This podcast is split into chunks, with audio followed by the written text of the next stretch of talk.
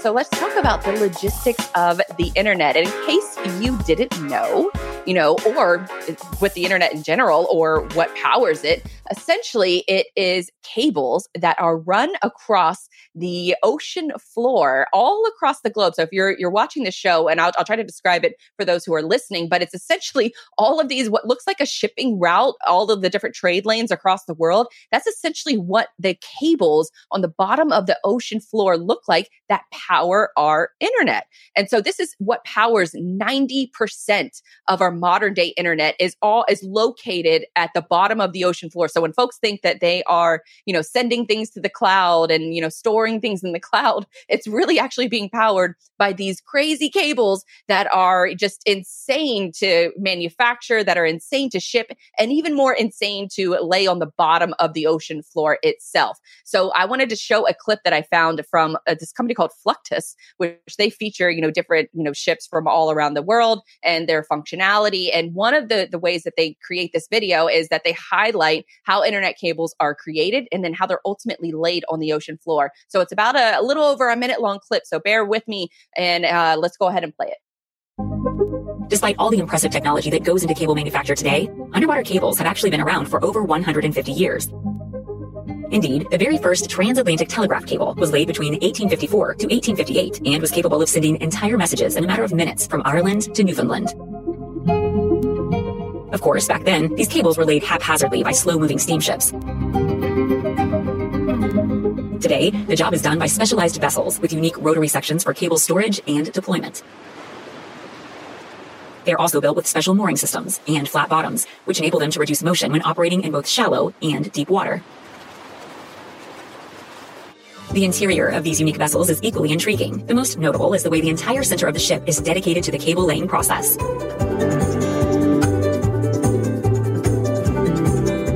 With thousands of feet of tether for the ROUVs, in addition to the underwater cables, vast sections of the ship are completely dedicated to storage space. There are also specially equipped sections from which the movements of the ship, cable laying devices, and ROUVs can be coordinated via remote control. As we continue to see an increase in the demand for offshore power, no doubt these massive cable laying vessels will become a more frequent sight on oceans and lakes all around the world. However, this process is still susceptible to a variety of unique challenges and problems.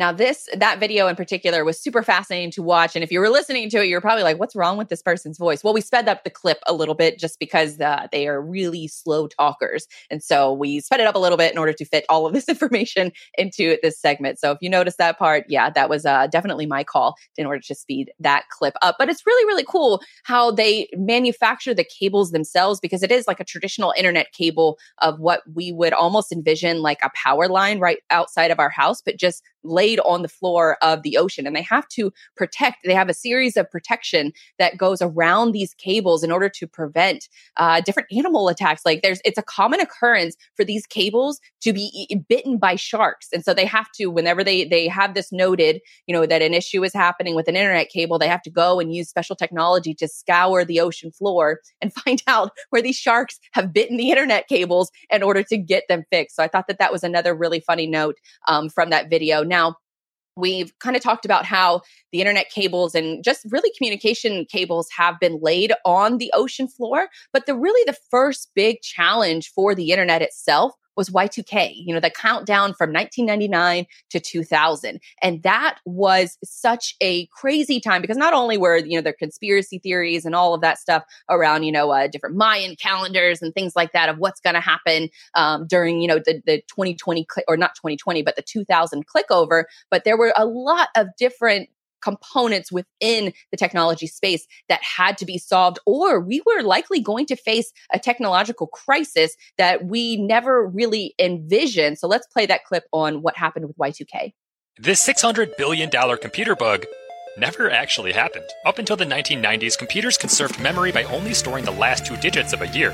However, with the turn of the century approaching, this meant that PCs wouldn't be able to differentiate between, say, 1901 and 2001. This is famously known as the Y2K problem, and experts estimated that entire industries would get wiped out. However, come midnight on January 1st, 2000, the expected issues ended up being minimal.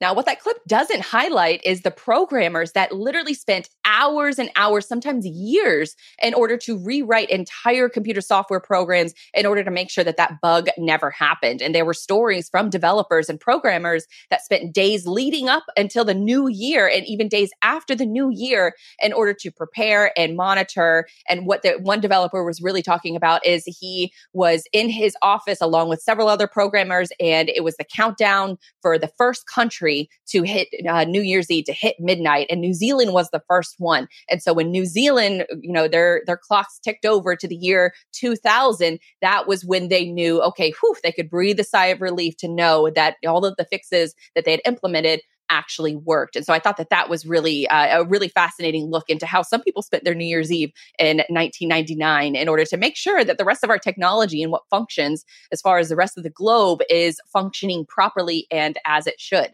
So we evolved from the telegram cables to the high tech super cables um, to fixing really like global internet outages or the potential of global internet outages. But how do we evolve from the AOL dial up to Wi Fi and to fiber internet of how it works today? Let's play a clip on how Wi Fi works. Hey, I have a question. Yeah, sure. If I sent you an email right now, how would it get off of my laptop? So we want it to get to your Wi-Fi router, right? But that's a laptop. It's not connected to anything. So something's got to go through the air. Yeah, yeah, yeah, exactly. But what is going through the air? Like what physically is coming out of my laptop and going somewhere? Radio waves. Radio waves? Yeah, your computer and your phone are both radios. They're just really high-tech ones. Here's the interesting challenge though. You've probably heard that everything inside of your computer is binary, right? Yeah, ones and zeros and something. Awesome. Okay, so the real question is how does your computer take that binary information and put it onto a radio wave?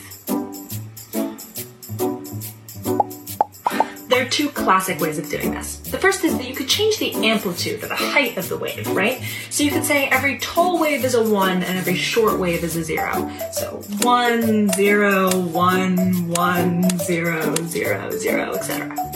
The other option is you could change the frequency of the wave. So you could say every long wave is a one and every short wave is a zero. So one, zero, zero, one, one, etc. Your computer now is doing this in much more complicated ways, but it's all based on these ideas. You know what's really cool about that? What? Somebody figured out how to build it. Like, we talk about the internet as though it's this magical thing, but it's a physical reality, and somebody figured out how to build it. Exactly. I think that's awesome.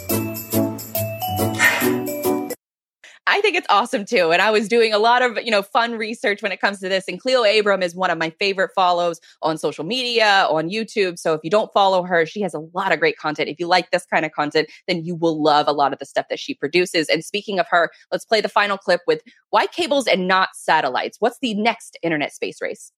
So I know the internet mostly doesn't rely on satellites, it relies on cables under the ocean. But then why do I keep hearing about Elon Musk's satellites and also Jeff Bezos and also maybe Richard Branson? There's an internet space race going on right now. And Elon Musk's company, Starlink, is ahead. These are all real satellites that are in orbit for Starlink right now. That's cool and all, but what's so different about them? Okay, so older satellite systems like HughesNet and Viasat keep their satellites really high up, and they keep them stationary over one spot on the surface, which lets them cover just huge areas. But when you're up that high, it takes a really long time to send radio waves back and forth. If you brought the satellites lower, you could reduce that time, but you need a lot more of them to cover the same area. And to stay at that altitude, they'd need to orbit. This is what all these new projects are trying to do, but Starlink is doing it fastest. Wait, so that's why I keep seeing TikToks like these. People can see them. Yeah, there are a lot of them up there already. This kind of looks like a problem. I'm gonna need to make another video. Yeah, super fascinating insight, and I again love her videos. If you it, so. It, explaining all of the logistics of the internet and where we currently are, where we've been, and where, more importantly, where we're headed. So I hope you guys enjoyed that topic. Hope you guys enjoyed the show. If you can find more of my work over at everythingislogistics.com, and then we will be back here right next week, Thursday at 2 p.m., with more fun topics just like this.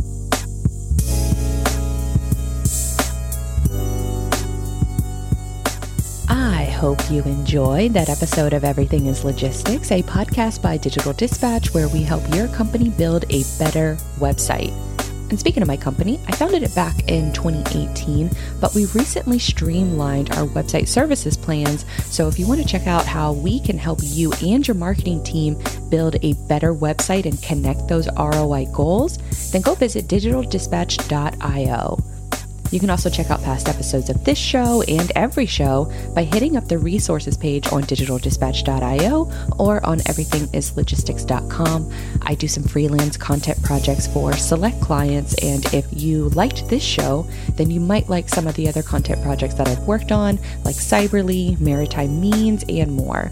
But until next time, I'm Blythe Brumleve, and I will see you real soon. Go Jags!